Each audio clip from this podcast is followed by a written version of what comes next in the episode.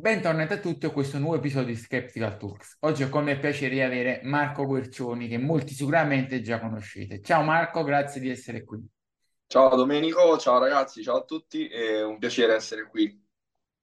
Per chi non ti conosce, due paroline veloci di presentazione prima di iniziare a sviscerare gli argomenti. Bene, allora sono il dottor Marco Guercioni, anche conosciuto come The Doc su Instagram. Ovviamente mi occupo di tutto ciò che concerne la nutrizione, l'integrazione e l'allenamento in ottica ipertrofia, ricomposizione corporea o comunemente chiamato bodybuilding. Sono perlomeno specializzato nella maggior parte dei casi con, uh, con atleti natural, quindi mi occupo nello specifico di natural bodybuilding, quindi seguo esclusivamente atleti di questo genere. E però nella mia vita faccio anche il nutrizionista per soggetti sedentari, per semplici obiettivi di dimagrimento o per altre finalità con scopi differenti. Dal punto di vista professionale, fondamentalmente ho sempre, eh, ho sempre diciamo, eh, avuto un'influenza nell'ambiente del fitness e bodybuilding al punto infatti anche da, da, muover, da muovermi come divulgatore, come comunque eh,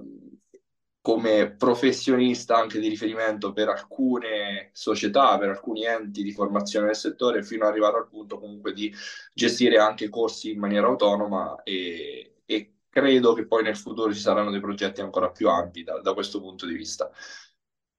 Faccio un Amarcord perché probabilmente su Instagram che è tutto così veloce e recente, molti non se lo ricordano. Io e Marco ci conosciamo da anni, da quando faceva i corsi per vivere in forma 2013-2014, tanti tanti. Esattamente. Quindi stiamo parlando di un pioniere su molte cose. Parlando, 10-15 anni fa. Parlando proprio di questo, le, l'evoluzione che c'è stata nel natural bodybuilding negli ultimi 10-12 anni Secondo te, quanto è data da un allargamento di bacino di utenza e quindi persone geneticamente dotate che si sono avvicinate che prima non si avvicinavano e quanto c'è stata una vera e propria evoluzione dei metodi allenanti, alimentari, integrazione e in che direzione, in che modalità? Posso rispondere da entrambi i punti di vista? vai, vai.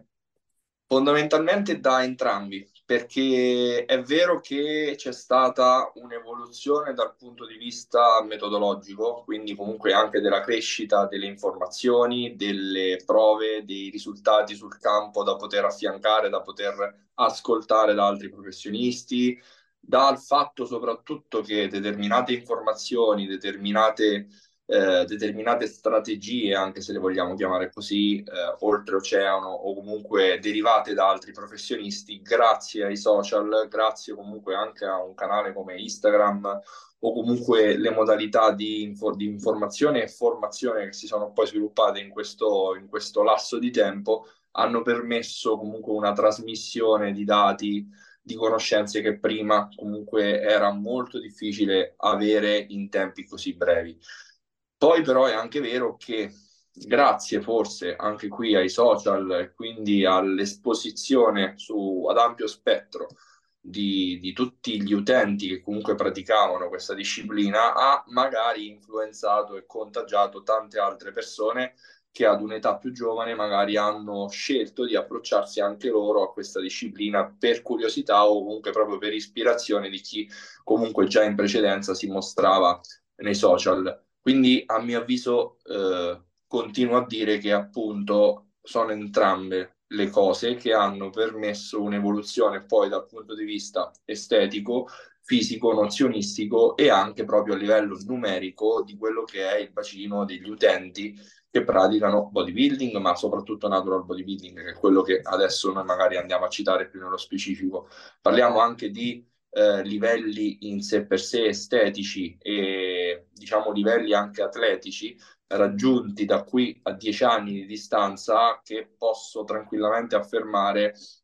essere su di un altro pianeta rispetto a quello che vedevamo 7, 8, 9, 10 anni fa. Quindi anche da quel punto di vista, quindi non solo metodologico o comunque informativo, ma anche qualitativo, c'è stata un'ampia evoluzione che adesso purtroppo è difficile da definire e ehm, andare a settorializzare e andare a dare nello specifico i meriti alla strategia o al fatto semplice che magari essendoci un'utenza maggiore che si avvicina a questo sport potrebbe anche racchiudere statisticamente un numero maggiore di persone portate per questa disciplina. Quindi mh, le motivazioni potrebbero essere svariate. A me piace pensare che sono spesso tutte variabili che concorrono sul risultato finale e di conseguenza quindi sono tutte queste varie situazioni che hanno permesso un'evoluzione della qualità e del livello al quale oggi ci troviamo a, a osservare, soprattutto dal punto di vista italiano. Poi dal punto di vista estero vale la stessa cosa, anche se è ancora più ingrandita e ingigantita, anche perché spesso noi facciamo riferimento all'estero come se fosse un, diciamo, una nazione eh, unica e della stessa dimensione dell'Italia, ma sappiamo bene che in realtà l'Italia in un contesto europeo è diciamo, un paese molto piccolo e che spesso i riferimenti che noi vediamo eh, esteri non sono tutti derivati da una stessa nazione o da una stessa zona, soprattutto da una stessa zona con la stessa estensione italiana. Quindi anche lì c'è da sempre da considerare che magari essendo noi un quarto, un quinto di dimensioni rispetto ad altre nazioni e anche il nostro talento genetico molto spesso non è così tanto orientato facilmente alla genesi di ipertrofia o a quelle caratteristiche comuni dei fenomeni che comunque praticano il nostro sport, andiamo quindi anche lì a ridimensionare un po' quella che è la stranezza, la stranezza che spesso viene additata a, alle, alle, qualità estere. Poi c'è di mezzo anche un po' la, la, questione etica e la questione legit che mi piace anche qui eh, citare, che a mio avviso il contesto italiano, anche per etica, per, per tradizione, spesso eh, tende ad essere statisticamente parlando più corretto a livello sportivo rispetto alla media di tanti stati diciamo stranieri rispetto ai nostri. Quindi da questo punto di vista onestamente eh, è difficile anche qui espormi e dare una risposta ben precisa ma mi piace tenere in considerazione un po' tutti questi fattori che andrebbero analizzati in maniera un po' più accurata e precisa. Secondo te l'evoluzione proprio sulla qualità fisica sul, um, sull'estetica globale del natural bodybuilding è ascrivibile principalmente a quelle che sono le condizioni da gara o prossime ad esse o anche proprio al, diciamo, il fisico sostenibile, il fisico medio che poi i soggetti riescono a tenere anche lontano dalla gara per tutto l'anno? A mio avviso, onestamente, da entrambi i lati è migliorata sia la componente circoscrivibile a una condizione da gara e sia la condizione extra agonistica, ovviamente sempre restando in un'ottica eh, abbinata al concetto di ipertrofia, ovviamente. Quindi se parliamo, altri, se parliamo di altri contesti di riferimento atletici, sportivi che magari esulano dal contesto ipertrofia, non ti saprei rispondere con precisione. E secondo te questo discorso, fuoriuscendo dal, da quello di allargamento del miglior filtro di capacità genetica, si può estendere anche ai non agonisti e quindi diciamo alla persona comune che si allena per migliorare il proprio fisico?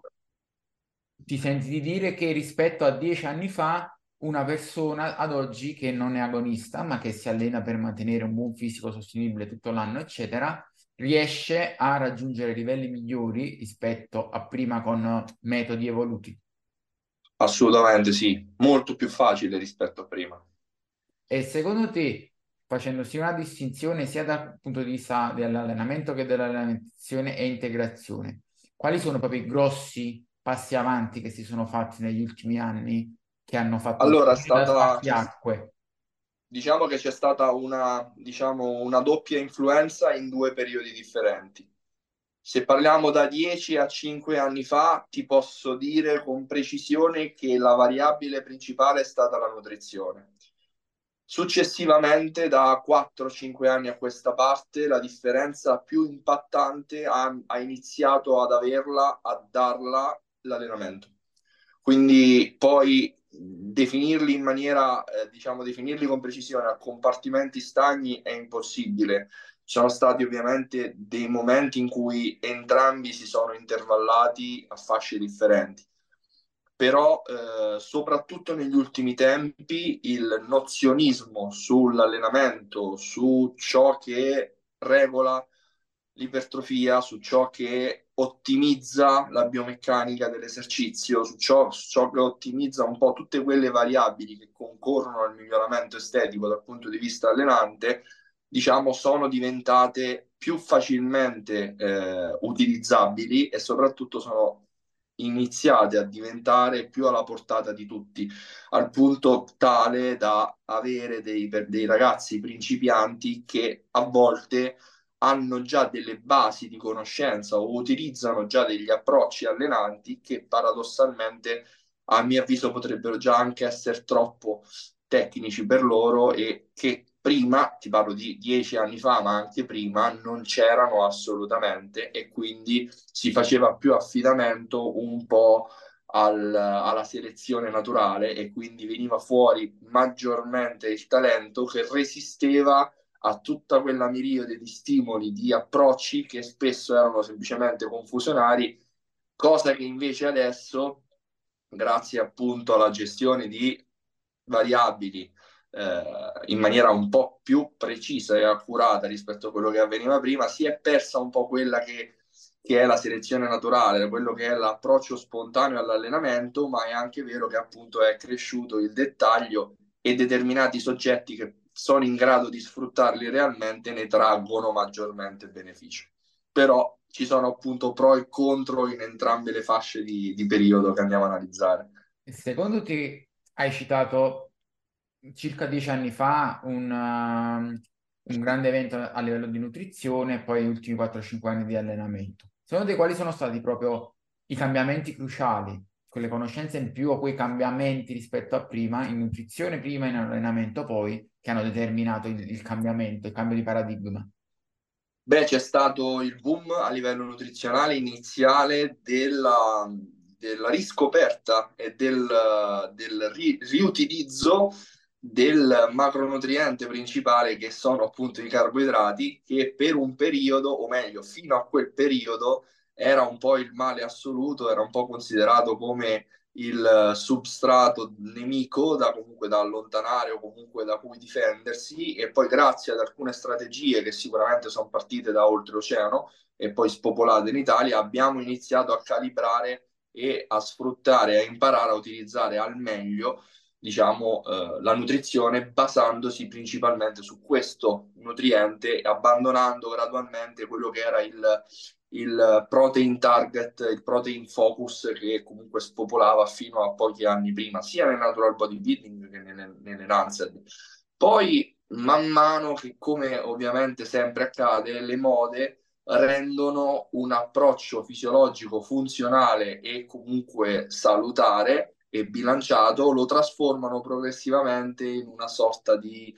di, di religione eh, estrema e iniziano comunque poi a partire quelle mode di estremizzazioni, di metodi assolutistici che devono andare bene per tutti, che devono essere utilizzati per tutti, che poi chiaramente danno il via alla nascita di metodi di difesa, io li chiamo, eh, esattamente uguali e contrari che cercano di smontare il, para- il paradigma dell'assolutismo alimentare. Vedi, vedi, ad esempio anche l'approccio nutrizionale poi inverso che ha iniziato a riprendere piede, ossia l'utilizzo dei grassi,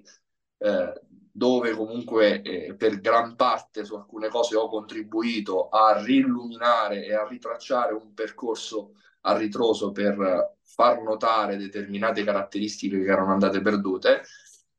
poi si è tornati sulla quota proteica e poi parallelamente ogni blocco, ogni, ogni ciclo ha subito delle piccole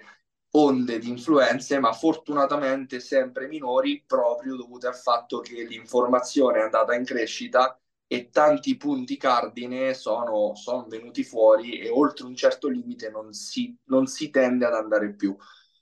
dal punto di vista appunto dell'allenamento eh, è successa la stessa identica cosa, ma a mio avviso sta eh, nascendo ora un'ottimizzazione ulteriormente qualitativa che seppur è stata una curva di crescita da questo punto di vista negli ultimi cinque anni, il boom principale lo stiamo osservando proprio in questo lasso di tempo qui. Io ho iniziato a vedere un ulteriore cambiamento già dallo scorso anno e credo ce lo porteremo avanti per un altro paio di anni perché appunto, appunto determinati concetti, determinate tematiche, determinati focus sulla gestione ad esempio del volume, dello stimolo, della fatica eh, erano concetti che esistevano, verissimo, ma la, l'utilizzo, l'interpretazione e la, la, la, la, trasformazione in pratica nell'approccio, nel, nel, coaching o comunque anche proprio nel seguire un percorso di gara non era mai realmente stato presentato in maniera chiara, nitida e netta. Cosa che invece adesso sta iniziando a venire fuori. Sta iniziando a venire fuori soprattutto oltreoceano, ma adesso, grazie anche ad alcune informazioni che noi in Italia stiamo portando avanti, eh, sta crescendosi questo, questa filosofia, questa, questa nuova era dell'allenamento. Perfetto. Ritornando un pochino al discorso dell'alimentazione, hai citato un po' il discorso grassi, carboidrati, che è sempre un, un, cavallo di battaglia della situazione. Tu sei stato uno dei primi che io ricordo in Italia comunque a parlare di grassi in un certo modo, di ricordare che hanno varie, varie funzioni, non solo energetica, che uh, in regime di surplus calorico c'è anche la possibilità di usare l'oro come fonte principale. Ci parli un pochino di come vedi tu i grassi, il loro ruolo quindi nelle varie fasi e anche che influenza e importanza hanno in tutto ciò che è la regolazione dell'asse endocrino di un soggetto naturale. Bella domanda. Dovremmo partire dal concetto di calorie in primis. Noi abbiamo ormai dedotto sia a livello pratico sia da di diverse ormai analisi scientifiche che abbiamo alla mano, alla portata per tutti, che le calorie generalmente fanno da padrone. In un contesto di surplus calorico, in un contesto di adeguato stimolo anabolico indotto dall'allenamento, perché parliamo comunque di stimolo anabolico indotto dall'allenamento e la nutrizione deve servire da non tanto stimolatore, ma di eh, supporto a quello che è già stato fornito come messaggio dalla, dalla, dall'allenamento di controresistenza, ad esempio. Se c'è surplus calorico, se c'è una quota proteica adeguata, che ad oggi sembra assestarsi da un minimo di un grammo e 6, un grammo e 8 per chilo, che permette già la genesi comunque di ipertrofia, soprattutto su un soggetto avanzato che riesce a fornire uno stimolo idoneo ed adeguato, ma premesso questo, il contesto di scelta di quale substrato tra carboidrati e grassi bisogna preferire in un contesto di barca, ad esempio, dipende molto dalle caratteristiche individuali, dalla tipologia di allenamento che comunque viene effettuata durante la settimana. Già parliamo, ad esempio, se vogliamo andare un po' più nello specifico, di volume di allenamento. Se parliamo di soggetti che praticano volumi allenanti superiori alle 10-12 serie già per gruppo muscolare, possiamo già dividere un utilizzo di substrato come ad esempio i carboidrati rispetto a un utilizzo di grassi. Sicuramente superiore, sicuramente maggiore rispetto a chi fa allenamenti, ad esempio, a ridotto volume, come ad esempio possiamo parlare di basso volume quando scendiamo sotto le 10-8 serie per gruppo muscolare settimanali. Ovviamente, quindi, se lo vogliamo vedere in misura più grande, in contesti di alto volume di allenamento, il ruolo dei grassi diventa particolarmente più marginale rispetto al ruolo glucidico di per sé il bodybuilding è uno sport anaerobico lattacido, ma è anche vero che noi non pratichiamo bodybuilding H24, quindi c'è sempre da creare un contesto di ottimizzazione della performance in primis, che è quella che bisogna tenere sotto controllo e di conseguenza bisogna ottimizzare la nutrizione affinché lo stimolo ipertrofico venga portato avanti attraverso il banalissimo progressive overload quindi la progressione costante che riesce ad avvenire nelle settimane è di per sé già un indice che ci permette di capire se la nostra nutrizione è ottimizzata o meno. Il secondo parametro è la composizione corporea, una composizione corporea che in primis dipenderà dal surplus calorico e in seconda istanza dipenderà anche dalle nostre caratteristiche interindividuali di appunto gestione e flessibilità a determinati nutrienti come carboidrati e grassi che impattano in qualche modo non tanto sulla dipogenesi ma anche sulla sul partizionamento di questi nutrienti a livello muscolare, a livello appunto se non c'è un buon partizionamento a livello di ritenzione idrica e quindi si possono creare tutte quelle manifestazioni negative a livello estetico che possono anche indirettamente influenzare quella che è la performance o comunque il benessere personale. Poi ci sono anche quelle caratteristiche endogene che possiamo ad esempio eh, considerare mh, tra, tra le quali possiamo considerare il benessere intestinale, che è un altro elemento molto importante dove io stesso da coach e da nutrizionista riscontro delle differenze individuali tra persona e persona, proprio anche che mi guidano sulla scelta dell'ottimizzazione di una percentuale di carboidrati o grassi più o meno alta. Dal punto di vista scientifico abbiamo visto che se ci assestiamo tra un 20 e un 35, 25, 35, 40% di grassi sul totale calorico, comunque siamo nel range ottimale delle linee guida proposte ormai a livello statistico. Quindi viene da sé capire che la scelta di posizionarsi al punto più basso del range o al punto più alto del range dipende da vari fattori, tra cui il volume allenante, tra cui il quantitativo degli altri macronutrienti, tra cui anche appunto l'anzianità e le differenze appunto soggettive, tra le quali il benessere intestinale, la capacità anche di ottimizzare la nutrizione e il benessere giornaliero, ma poi anche da un punto di vista ormonale. Dal punto di vista ormonale è stato visto che comunque in ipercalorica le modificazioni associate eh, in maniera netta alla presenza o meno in prevalenza di un macronutriente o l'altro non generano particolari differenze, ma è anche vero che ci sono molti soggetti più suscettibili a un calo o che hanno di per sé bassi livelli, ad esempio, di testosterone totale e soprattutto testosterone libero, che tendono ad essere più suscettibili alle variazioni quando ad esempio la quota di grassi scende sotto un 30-25% delle calorie totali. Sono stati pubblicati anche degli studi dove sembra che la produzione di testosterone, anche per ovvie ragioni, è ottimizzata a partire da un 25-30% delle calorie in su. Addirittura si sono riscontrati dei valori superiori fino a un 35-40% delle calorie. È vero che la sintesi di testosterone può partire anche dal glucosio stesso, proprio anche per la formazione di colesterolo, ma deve esserci comunque un quantitativo calorico adeguato, quindi dobbiamo garantire un surplus adeguato per far avvenire questo meccanismo, perché obiettivamente è un meccanismo secondario e quando ci troviamo di fronte a persone che hanno già un, altro, un alto stress dal punto di vista allenante, un alto stress dal punto di vista sociale o comunque lavorativo o fisiologico, o, se vogliamo parlare meglio, non tanto di alto stress, ma alta difficoltà a sopportare e a gestire lo stress, perché lo stress è fisiologico di base, allora su determinati soggetti, determinate accortezze, determinati meccanismi tendono ad essere un po' meno favoriti, soprattutto perché nella nostra fisiologia, in un contesto di stress, la parte riproduttiva, quindi l'organo riproduttivo per eccellenza, non è che viene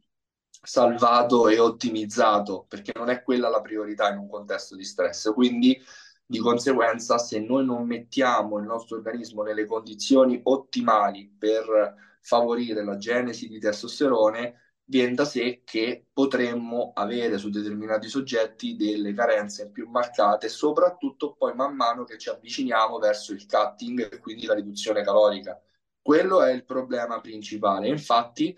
lo studio di riferimento che avevo citato prima, che è stato pubblicato anche da Menno Henselman, fondamentalmente ha mostrato proprio come questo trend sia uno dei eh, punti cardine, punti salienti che anche nelle, nelle, analisi di Schoenfield è venuto fuori degli adattamenti negativi durante il cutting nei natural bodybuilder, insieme ad esempio alla diminuzione di ormoni tiroidei, alla diminuzione di, dell'ormone insulina, alla diminuzione di GF1 che fondamentalmente sono tutti ormoni che per un natural sono anabolici e permettono maggiormente un mantenimento della massa muscolare e magari anche della performance o viceversa della performance e che quindi è il drive principale per il mantenimento di adeguate tensioni meccaniche che salvaguardano l'ipertrofia. Quindi il contesto high fat o normo fat deve anche essere contestualizzato alla fase in cui ci troviamo. Molto spesso io ho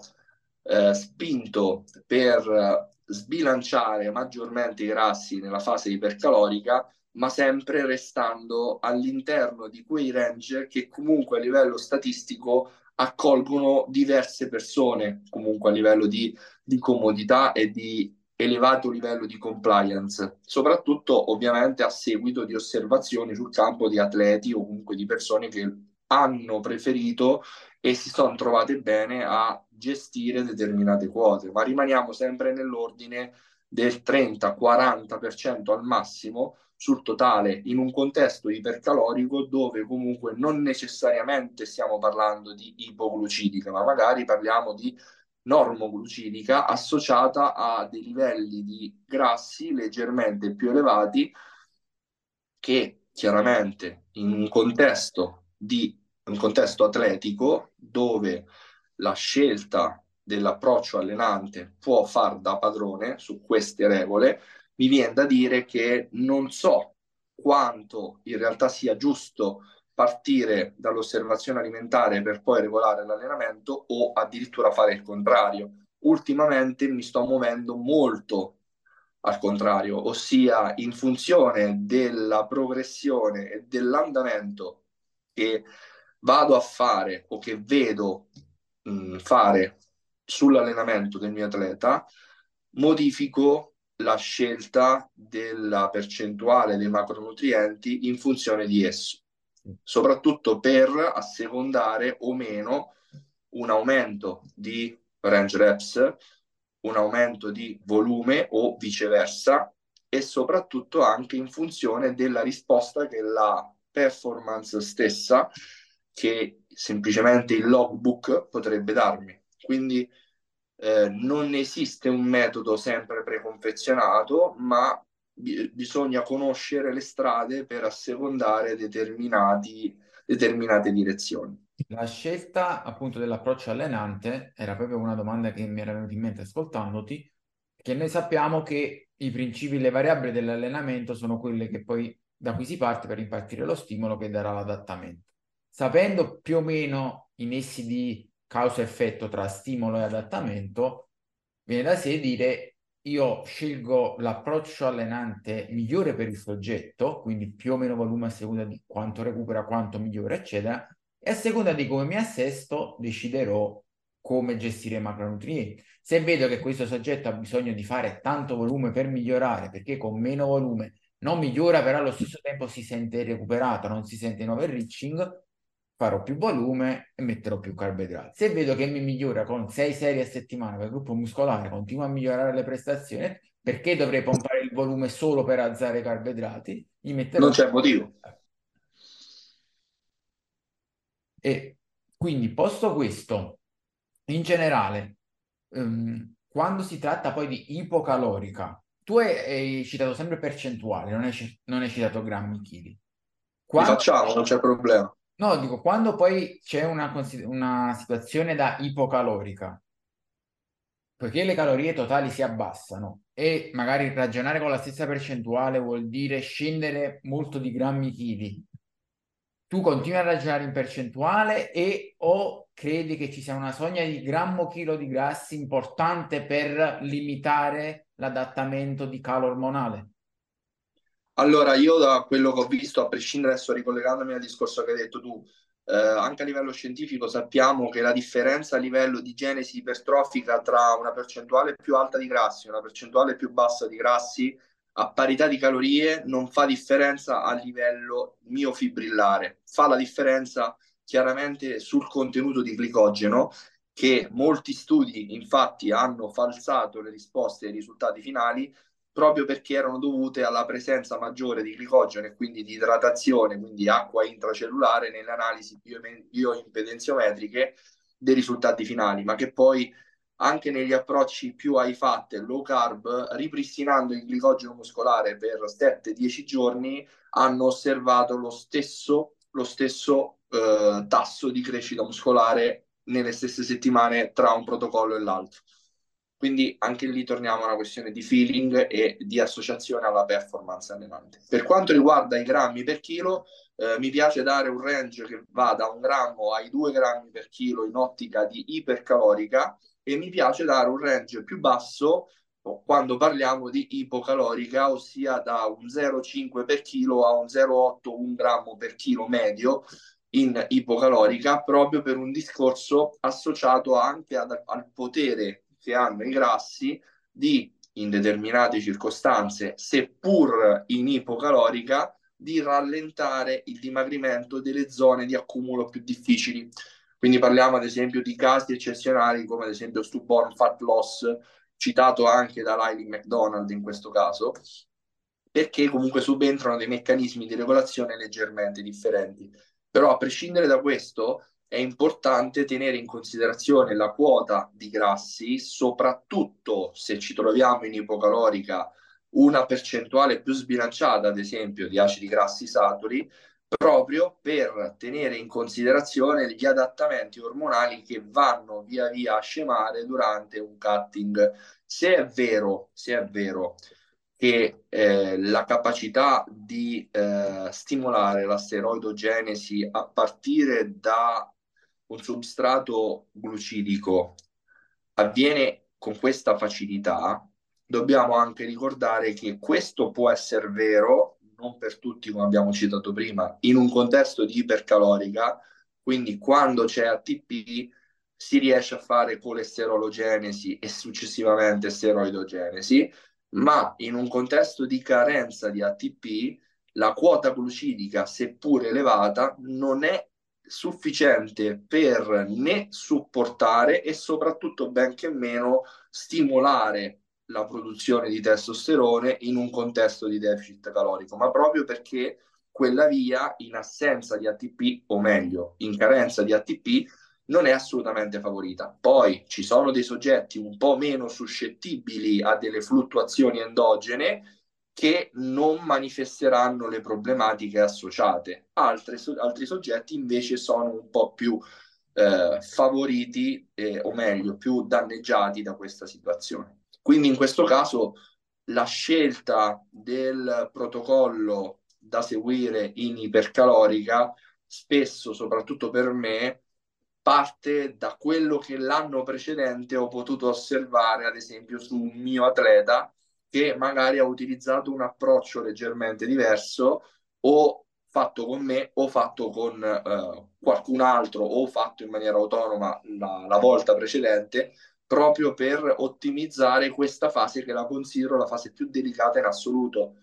È vero che in sé per sé la diminuzione di testosterone è fisiologica e deve avvenire su tutti gli atleti natural in un contesto ipocalorico, solo che c'è chi parte da un range massimale e quindi si ritrova a fine cutting con dei valori sì inferiori, ma comunque non sulla soglia minima comunque che abbiamo di riferimento e qualcun altro che invece purtroppo si ritrova ad una soglia minima già a metà del percorso di cutting. Questo può influenzare non tanto la salvaguardia della massa muscolare in maniera diretta, ma in maniera indiretta, perché sappiamo che il testosterone influenza, ovviamente endogeno, i livelli di testosterone endogeno influenzano anche la performance. Se è vero che per un natural la performance fa da padrone come drive per il mantenimento della massa muscolare, di adeguate tensioni meccaniche e soprattutto sulla capacità di recupero e quindi sullo smaltimento del carico di lavoro e della fatica, viene da sé che può essere associato tutto questo a un peggioramento dell'esito finale di un cutting. Quindi quanto la è scelta che il calo la varianza nel calo individuale, i valori di partenza e poi quelli finali siano correlati al set point della persona e quindi quanto duro debba essere il suo cut e quanto lungo. Bravissimo. Questa è una domanda molto intelligente perché proprio lo, il set point influenza indirettamente questo muro del calo, del drop di determinati livelli ormonali, così come il drop di ormoni tiroidei, così come il drop di leptina, così come di conseguenza anche il drop a livello di metabolismo basale, perché sappiamo che durante un percorso di cutting ci sono anche degli adattamenti indiretti a livello metabolici, sia per, una, per un discorso associato al, alla diminuzione del peso corporeo, ma anche a una diminuzione comunque di determinati ormoni come tiroidei, catecolammine e anche proprio a un discorso associato alla leptina. Man mano che il grasso si svuota, la leptina è prodotta dal tessuto adiposo, meno tessuto adiposo, meno leptina prodotta, meno leptina prodotta, riduzione dell'ormone tiroideo in larga scala e di conseguenza adattamenti negativi a livello del metabolismo basale. Questa cosa qui più un ragazzo o una ragazza viene da eh, alti livelli di adiposità eh, in età adolescenziale o comunque, comunque nel suo percorso di vita precedente, antecedente comunque a questa preparazione, è tanto più difficile e più lungo sarà necessario eh, intervenire a livello di deficit calorico. Il problema è che più lunga è la fase ipocalorica e più acuto sarà il problema, il manifestarsi di quelle problematiche associate a un drop di testosterone, a un drop di altri, di altri valori ormonali. E tu hai, hai, um, hai notato che è migliorabile questa cosa passando da più cicli di cut di ipocalorica, magari evitando sempre di arrivare in quella fase critica, quindi non di preparazione, ma di vari cut per progressivamente abbassare la BF e la diposità. Oppure comunque c'è un livello critico, nel senso che queste persone ogni volta che poi vanno ad alzare calorie per fare mantenimento e leggero surplus, tornano al loro livello base e quindi ogni volta che devono fare un cut, bene o male ripartono dalla stessa situazione. No, ho notato che è migliorabile. Ho notato che è migliorabile perché fondamentalmente ci sono anche poi dopo delle, delle caratteristiche che re- vengono refresciate. Noi sappiamo un po' anche quello che è la differenza in gergo tra set point e settling point e di conseguenza un po' quelle variabili genetiche ed epigenetiche che influenzano appunto anche la regolazione e la circadianità di determinati ormoni. Quindi se dovessimo fare un grafico dovremmo noi muoverci in maniera progressiva e se tracciassimo un andamento rettilineo vedremo come la, la, l'andamento della retta sia leggermente decrescente. Quindi da questo punto di vista io stesso anche nei protocolli di cutting se devo muovermi su tempistiche medio-lunghe, ossia dai 6 ai 9 mesi di ipocalorica, preferisco intervallare ogni 6 12 settimane delle fasi di normo ipercalorica per ripristinare durante il percorso i valori di leptina, i valori tiroidei, i valori insulinici e soprattutto supportare un po' quello che è il mantenimento dei livelli androgenici per l'uomo, ma anche estrogenici per la donna. Però da questo punto di vista mi sono reso conto che a lungo termine, se prendiamo questo specchio, è quello che dovrebbe accadere durante un percorso di due o tre anni di qualsiasi persona che cerca di migliorare nel tempo il suo, il suo settling point e il suo livello di body fat, sia come limite minimo che come limite massimo. Perché è ovvio che se parliamo di un soggetto che parte da un 40% di body fat, nel suo primo percorso e approccio al cutting, senza dubbio non riuscirà ad arrivare al minimo che magari un altro atleta che parte dal 15% riesce a, a tollerare e a, a, raggiungere, ma negli anni, ossia due, tre anni, può migliorare questo parametro e raggiungere dei, dei picchi minimi, dei minimi sempre più acuti proprio per aver ottimizzato questa, questa, questa base di partenza appunto eh, per via di questi adattamenti. Posta la stessa quantità di BF e di peso da perdere persa, hai notato che farlo in più o meno tempo con un deficit più o meno aggressivo cambia qualcosa o è proprio la quantità di tessuto perso in sé che determina gli adattamenti? Allora, io da, quello, da questo punto di vista eh, cerco sempre di fare una differenziazione tra slow cut e fast cutting, soprattutto su quello che concerne la protezione della massa muscolare e la protezione dei valori ormonali. Dal punto di vista della perdita di massa muscolare abbiamo visto tutti che cut troppo estremi e troppo veloci possono essere tollerati solo ed esclusivamente su soggetti che hanno elevatissime body fat. Se parliamo di atleti che si aggirano su un, uh, un 15-20% di body fat, quindi diciamo considerabili per la scienza healthy, quindi in salute, eh, fondamentalmente cut troppo estremi e, e acuti non sono ben visti per quanto riguarda chiaramente la performance e la salvaguardia della massa muscolare. Però su questi soggetti la scelta più saggia appunto è lo slow cut, ma lo slow cut purtroppo manifesta dei problemi a lungo termine che eh, poi comunque in qualche modo ti ritroverai di fronte al tuo percorso e devi saperli raggirare. Una delle metodologie è quella che ho detto prima di creare degli intervalli, delle finestre di rialzo calorico da, da sfruttare man mano, ad esempio, che la sensibilità insulinica migliora, man mano che la flessibilità metabolica migliora durante la diminuzione di body fat, durante la diminuzione di calorie e di conseguenza a riottimizzare tutti questi, quelli che sono i parametri di efficienza metabolica o comunque di flessibilità nutrienti. Su soggetti molto più pesanti, molto più resistenti e io li chiamo anche meno dinamici a livello enzimatico perché comunque non hanno un'alta, un'alta efficienza enzimatica di utilizzo e metabolizzazione dei substrati, quindi sia di glucosio che di acidi grassi, l'approccio acuto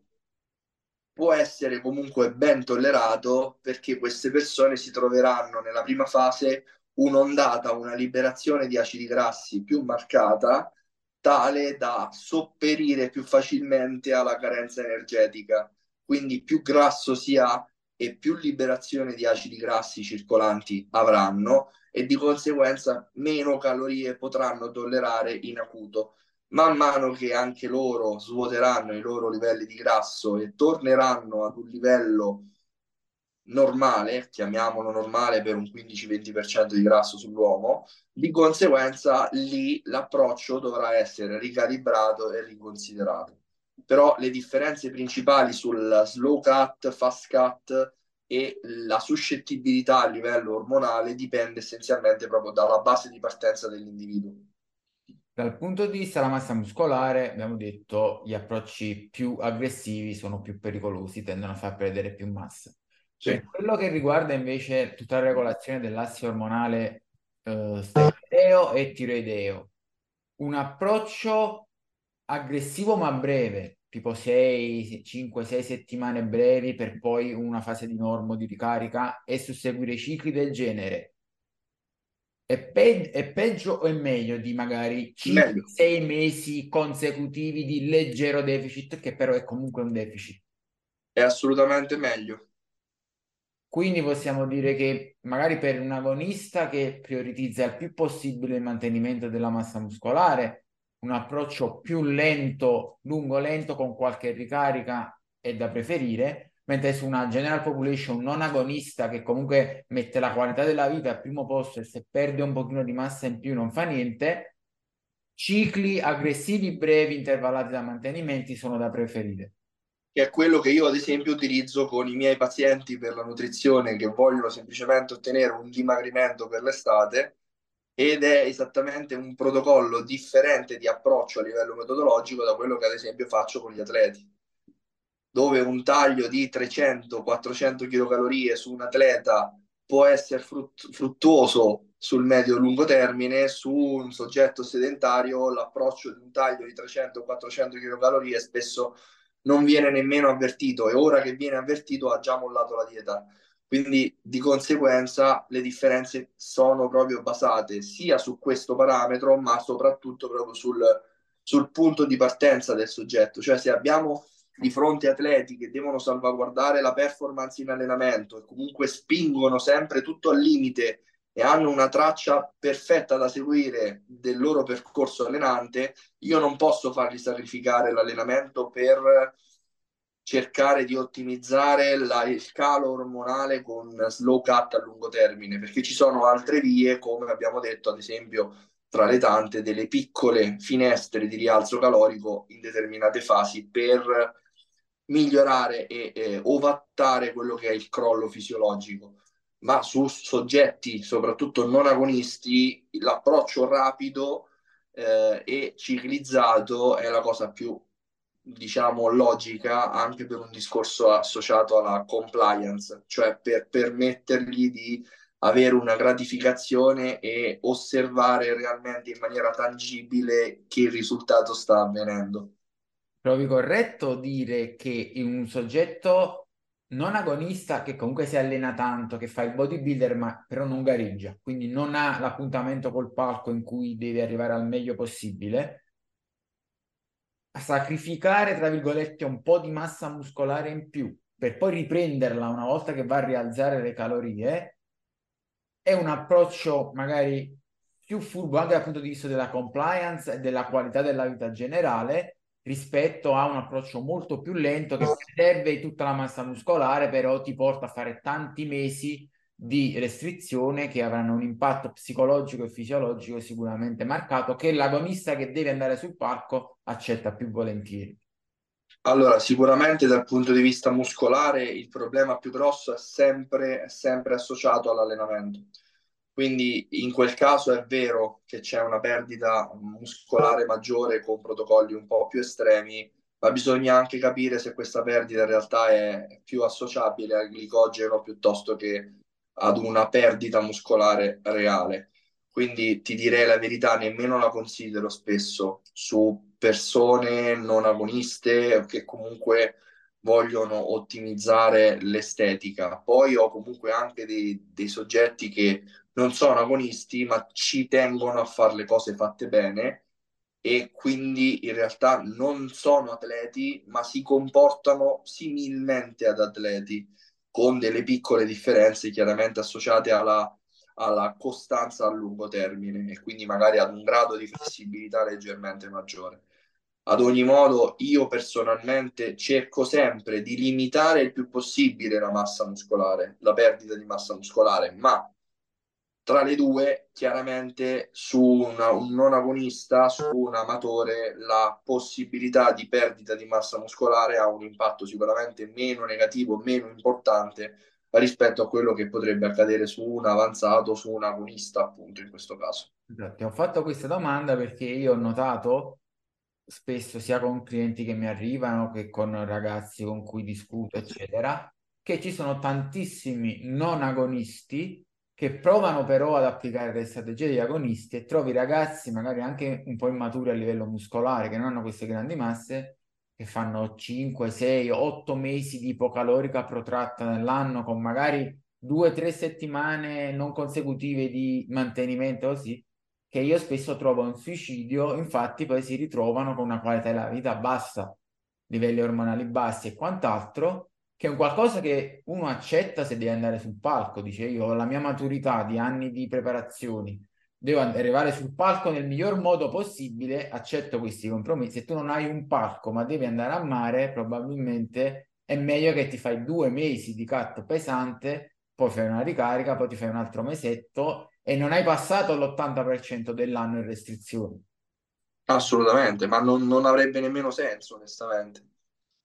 non avrebbe nemmeno senso. Quindi questo diciamo che lo ottimizzi creando dei tagli calorici semplicemente più,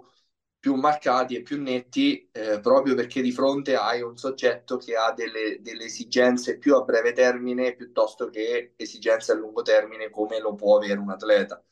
Quindi è tutta una questione di tempistiche. Più, eh, più vuoi mantenere una costanza e una salvaguardia della performance, più hai di fronte atleti che sono già vicini ad una forma da gara o comunque hanno una body fat bassa e più devi stare attento a utilizzare quelle strategie che tendono a salvaguardare la performance. Più hai soggetti comunque che hanno ancora da sbloccare determinati livelli di body fat, e soprattutto, soprattutto non hanno quel tipo di stile di vita che gli permette di avere con semplicità una gestione alimentare per mesi eh, di un certo tipo, è ovvio che sì, sono pienamente d'accordo. Cioè, creare delle differenziazioni metodologiche proprio su questa base è, è fondamentale. Perlomeno, perlomeno è fondamentale se ti trovi a dover lavorare con questa variabilità di clientela. Poi ci sono colleghi e ci sono comunque anche